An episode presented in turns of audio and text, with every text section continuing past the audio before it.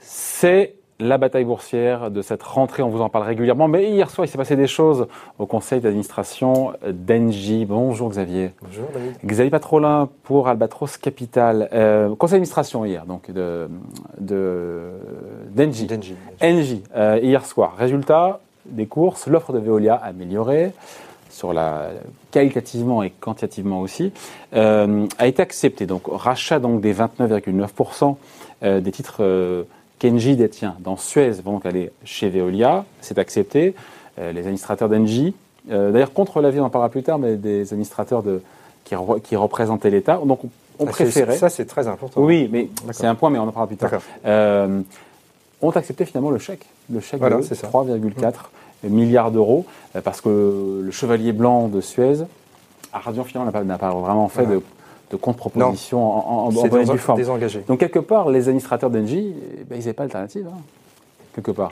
Voilà. C'était soit les 3,4 3,4 milliards d'euros en chèque, soit rien. Soit, ouais, exactement. On a, euh, c'était abandonner la proie pour l'ombre, selon l'expression de Jean-Pierre Camadieu devant l'Assemblée nationale. Donc effectivement, c'est c'est une transaction financière. La participation d'Engie dans Suez Environnement est réduite à une participation financière.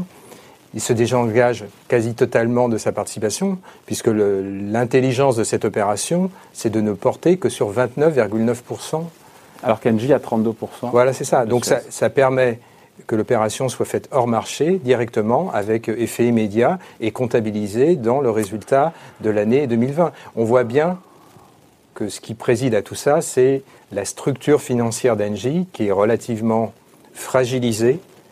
Il ne faut pas oublier qu'Engie a, a supprimé le dividende pour l'année euh, en cours. Et donc, euh, l'impératif est de se présenter au 1er janvier de l'année prochaine avec une structure bilancielle euh, Restaurée. en partie restaurée. Bon, maintenant que Engie donc Suède, euh, cède ses titres à, à Veolia, le prochain défi pour le groupe d'Antoine Frérot, c'est quoi? C'est de, de recoller les morceaux avec Suez, qui voit toujours, et qu'il a bien dit, qui voit ce mouvement comme hostile. Et là, on se dit, mais euh, c'est pas mission impossible Ah si, je pense que c'est la- l'absurdité de cette décision d'hier soir, c'est de ne pas encore donner du temps au temps. Cette opération est euh, perçue par, l'environnement de Suez comme inamicale.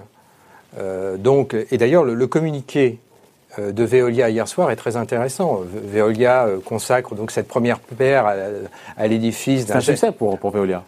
Oui, c'est un succès, bien sûr. C'est une première étape et c'est un succès incontestable. Mais avec, un- avec euh, une, petite menace derrière qui euh, Veolia s'est engagé à ne lancer une OPA qu'à titre amical Ouais, c'est une nuance qui est importante, allez-y. hein. et le prix sera maintenu s'il n'y a pas de modification essentielle d'événements essentiels dans le périmètre de Suez. Donc si Suez ne vend pas les bijoux de famille, c'est ça en fait? En quelque sorte, c'est-à-dire que la poison pile, qui à mon avis a été une erreur euh, stratégique dans, le- dans la gestion de crise de, pour revenir à- Ouais. à l'interlocuteur présent, dans la gestion de crise de Suez, qui a été de, de créer. euh, Bah, c'est bien vu, non Justement, c'est pas, pas bien vu de se dire on met, euh, on met dans les- l'activité eau dans une fondation néerlandaise, comme ça, bah, ça rend, euh, que ça complique. alors déjà, la- euh, euh, loger dans une fondation néerlandaise l'activité France, c'était euh, paradoxal, mais surtout, ça, ça crée une rupture chez tous les actionnaires de Suez Environnement, parce que vous ne pouvez envisager une logique de défense contre un prédateur qu'avec, euh, je dirais, euh, l'agrément de vos actionnaires. Donc là, déjà, ça, met- ça vous mettait en porte-à-faux vis-à-vis de- Ouais. d'Engie, mais ça qui vous vont met- peut-être lui rendre lors d'une prochaine assemblée générale. et bien sûr, et ça vous met, et surtout l'ensemble des, à mon avis, une grande majorité des autres actionnaires de Suez Environnement étaient, euh, à mon avis, sont hostiles à cette opération. Enfin, l'opération, euh, la poison pile. hein, Ouais, la donc, pilule empoisonnée. donc euh, ça, c'est alors quelle est l'étape suivante? Parce Bah, que voilà, être- Veolia peut ou va lancer une OPA en bonne et due forme sur le reste euh, du flottant de Suez, mais euh, vous l'avez dit, Antoine Frérot, patron de Veolia, il a dit, mais euh, elle, ne sera, elle ne sera qu'amicale Voilà. et ça serait à 18 euros, a priori. Il a mentionné le 18 euros. à condition, À condition, qu'il il a n'y ait raison. pas eu d'événement. Ça, c'est le, c'est la- le communiqué d'hier soir et qui est essentiel. Parce que ça, Donc c'est pour quand alors? Et quand est-ce qu'il y aura ce dépôt de- d'OPA À quel moment ça peut intervenir? Quand- Et là, on se dit, quand les deux conseils d'administration, celui de Veolia et celui de Suez Environnement, se seront mis d'accord sur les termes de l'opération. mais euh, on vient de dire que ça va être difficile de recoller les morceaux. Ah bah, mais oui, mais je réponds à ta question. Ouais. le seul moment pour déclencher une opération amicale, c'est qu'elle soit acceptée ou comme amicale par le, conseil d'administration de Suez Environnement. Ou, ou alors que certains actionnaires, fonds d'investissement demandent euh, la convocation d'une assemblée générale ah oui. chez Suez. Mhm. Extraordinaire. Et, des mhm. juges, quelque part, mettent en porte-à-faux le conseil d'administration de Suez. Absolument. Certains disent que c'est la visée euh, d'Antoine Ferraud. Ouais, de chez Veolia. Oui, oui, mais ça, va prendre un peu de temps. Donc, je pense qu'on va rentrer dans un. Et il ne faut jamais oublier quand même le rôle de l'État. Si l'État a voté contre, ce n'est pas abstenu hier soir au conseil d'administration d'Engie, c'est qu'il fait prévaloir pas uniquement euh, ses intérêts patrimoniaux, mais il fait prévaloir d'autres euh, intérêts, à savoir les, dimensions sociales, la pérennité. Et Antoine Ferraud, le patron de Veolia, ne s'est engagé sur le périmètre euh, France qu'à, en termes sociaux qu'à l'horizon 2023. Mm. Ce qui est considéré par les pouvoirs publics comme relativement court, surtout quand on confie la structure, quand on confierait la structure française, hein, puisque pour des raisons concurrentielles, Suez France ne peut pas être intégré à cette opération, euh, à un fonds euh, d'investissement. Quand bien même ce fonds d'investissement ne sera pas trop leveragé, en général, les fonds d'investissement. 5-7 euh, ans. oui, puis s'attaquent s'attaque à la structure de coût et la, composante humaine, malheureusement, est, est une des variables d'ajustement. Bon. Est-ce que Suez, que peut faire Suez? Non, c'est pas grave, Amaury. On Vas-y, vas-y, installe, installe, Amaury. Vas-y, c'est pas grave. On est en direct, c'est des choses. Voilà, on a un petit problème de micro. Ah. On fait des petits changements, c'est pas grave. Euh, est-ce que Suez peut mener euh, une guérilla contre, contre Veolia, euh, à son nouvel actionnaire, ou est-ce qu'au contraire, cette nouvelle donne peut pousser Suez bah, bah, discuter justement, à discuter avec Veolia Je pense que ça va pousser. Ouais. Merci, Amaury il n'y a pas il n'y a pas de chevalier blanc. Donc ça, c'est un point essentiel, c'est-à-dire qu'il n'y a pas d'autre alternative. C'est ce qui, au fond, fragilise euh, cette opération depuis son origine, c'est qu'il n'y a pas deux offres. On n'est pas comme dans le cas du GIGN où il faut qu'il y ait trois options euh, pour qu'on en choisisse une. Là, il n'y avait qu'une offre. Mm. Cette offre a été incrémentée en termes de prix. Euh, voilà, au fond, le, positionnement est terminé. Donc les actionnaires de Suez Environnement ne peuvent pas attendre autre chose pas d'amélioration en termes de prix et pas d'offre alternative qui préserverait le périmètre et qui offrirait une rentabilité, puisque le problème de fond de Suez Environnement, c'est que sa rentabilité tendancielle est quand même très en deçà de celle de Veolia. De Veolia. Hum. Et donc, euh, Oui, mais l'idée qu'un chevalier blanc puisse arriver sur euh, faire une contre-OPA euh, dans les prochains mois, semaines, aux côtés de, de Suez, c'est un scénario qu'on peut imaginer? Non. Pourquoi on ne peut pas l'imaginer Donc échec et mat, on a titré là-dessus, on s'est posé la question échec et mat Oui, je pense que c'est échec et mat. Les pouvoirs publics se sont, à mon avis, de manière très imprudente, le Premier ministre a, indiqué il y a une quinzaine de jours que cette opération, c'est une question qu'on lui posait, faisait sens. Manifestement, le ministre de l'économie et des finances a tenté de, de, faire un peu machine arrière, en tout cas de neutraliser cette. Mais les pouvoirs publics ne souhaitent pas que Suez Environnement parte pour un tiers étranger. Hmm. Donc cette solution ne peut être au fond que française au niveau de son actionnariat. Or, euh, la seule alternative, c'est les fonds d'investissement, et les fonds d'investissement euh, ben, ne sont pas capables à aujourd'hui de prendre l'intégralité de Suez Environnement. Le seul fonds qui va participer à cette opération va se concentrer uniquement sur la partie française. On va Vous laissez de côté le fonds d'investissement Ardian, qui pour le coup... Euh... Ben, Ardian s'est désengagé. Il a demandé dans son communiqué hier soir, vrai, ça. Il, a, il, a, il, a, il a demandé, je crois, six semaines de due diligence, c'est-à-dire de pouvoir travailler. Donc le problème... Et uniquement si NJ refusait l'offre de Veolia. Voilà. Et le problème de fond, me semble-t-il, c'est que le management de Suez Environnement, et c'est la, grise, euh, la, la, stratégie un peu hitlérienne, c'est-à-dire on, attaque très très vite. Et c'est la, stratégie de, Frérot, c'est-à-dire qu'il a pris de vitesse tout le monde, le management de Suez Environnement et euh, le conseil d'administration d'Engie. Engie n'avait jamais pensé qu'on lui ferait une offre que partiellement sur sa participation dans Suez Environnement. Engie avait toujours pensé qu'on lui ferait une offre sur l'intégralité avec une OPA derrière. Et euh, Antoine Frérot a eu l'intelligence de faire une offre partiellement, donc qui résolvait les problèmes financiers d'Engie.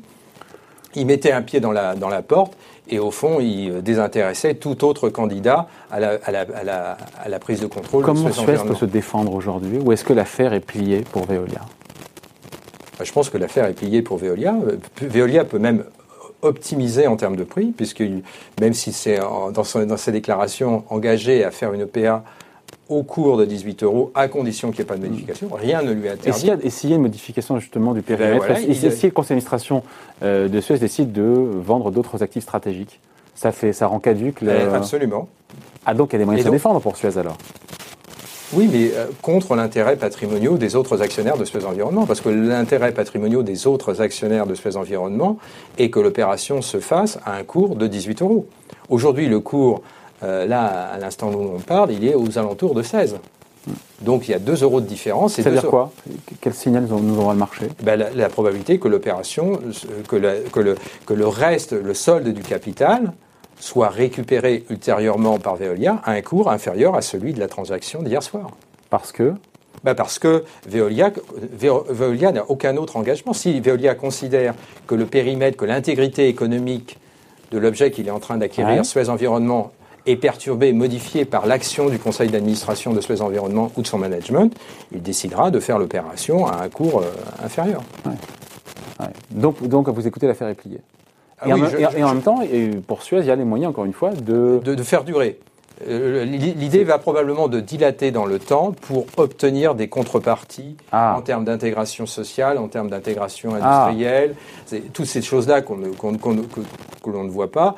Euh, L'idée, c'est de gagner du temps, de, de créer un rapport de un- pour un- mieux négocier. pour mieux négocier, puisqu'au fond, les, les, les deux entités euh, euh, sociales, euh, Veolia et Suez Environnement, ont très peu négocié ensemble. Le, le principal interlocuteur de Veolia aura été le, le- le conseil d'administration d'Engie, ce qui est un peu un paradoxe, puisqu'y compris sur la dimension sociale, c'était plutôt aux, aux- aux équipes de Suez Environnement de pouvoir négocier avec Veolia. Et dans un premier temps, ces équipes ont refusé, puisqu'elles, elles, y compris dans le communiqué de ce matin, considèrent que cette opération est inamicale, Oui, ouais. inédite et contrevient aux intérêts euh, des actionnaires de, de Suez Ouais. On Environnement. ne les voit pas trop négocier tout de suite et revenir au- à la table, Suez.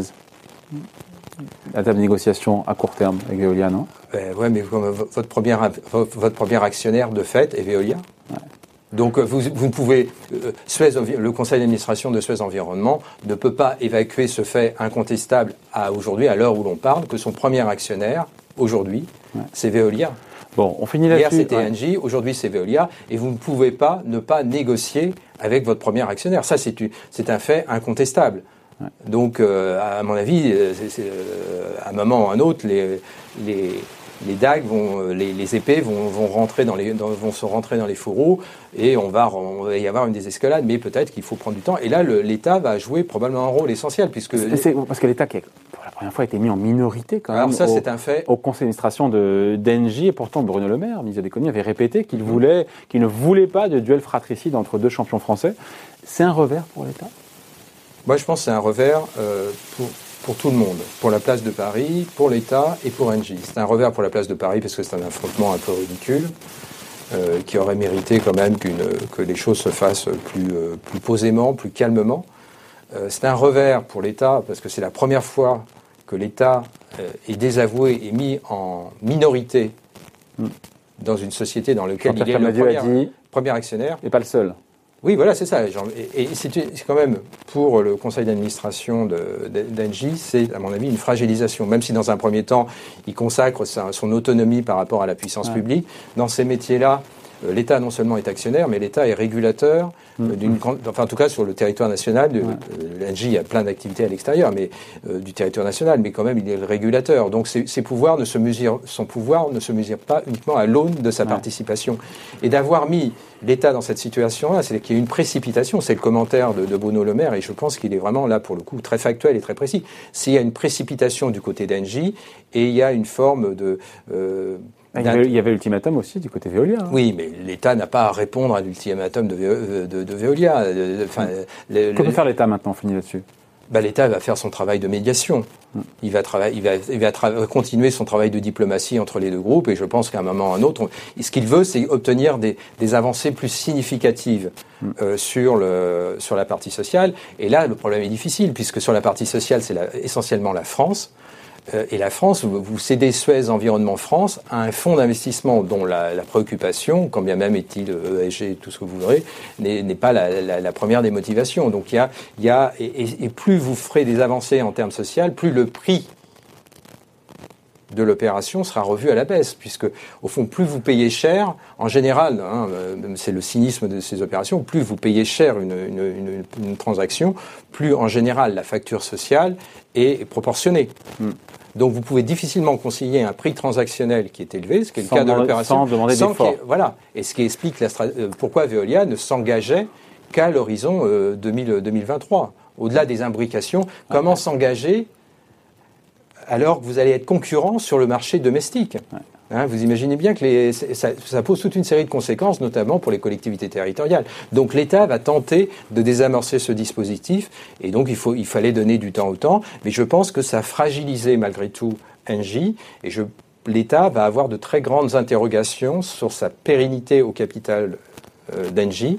Et donc Engie, qui est en situation de fragilité, me semble-t-il, financière, parce que ce qu'on doit retenir de cette opération, la précipitation d'Engie est probablement due à sa fragilité bilancielle en termes financiers, et à laquelle on ajoute une dissension avec son premier actionnaire, ce qui est, euh, pour Jean-Pierre Camadieu, pas une œuvre euh, toute simple à, à, résoudre. Bon, voilà, merci beaucoup. Explication signée Xavier Patrolin, donc, pour Albatros Capital. Merci,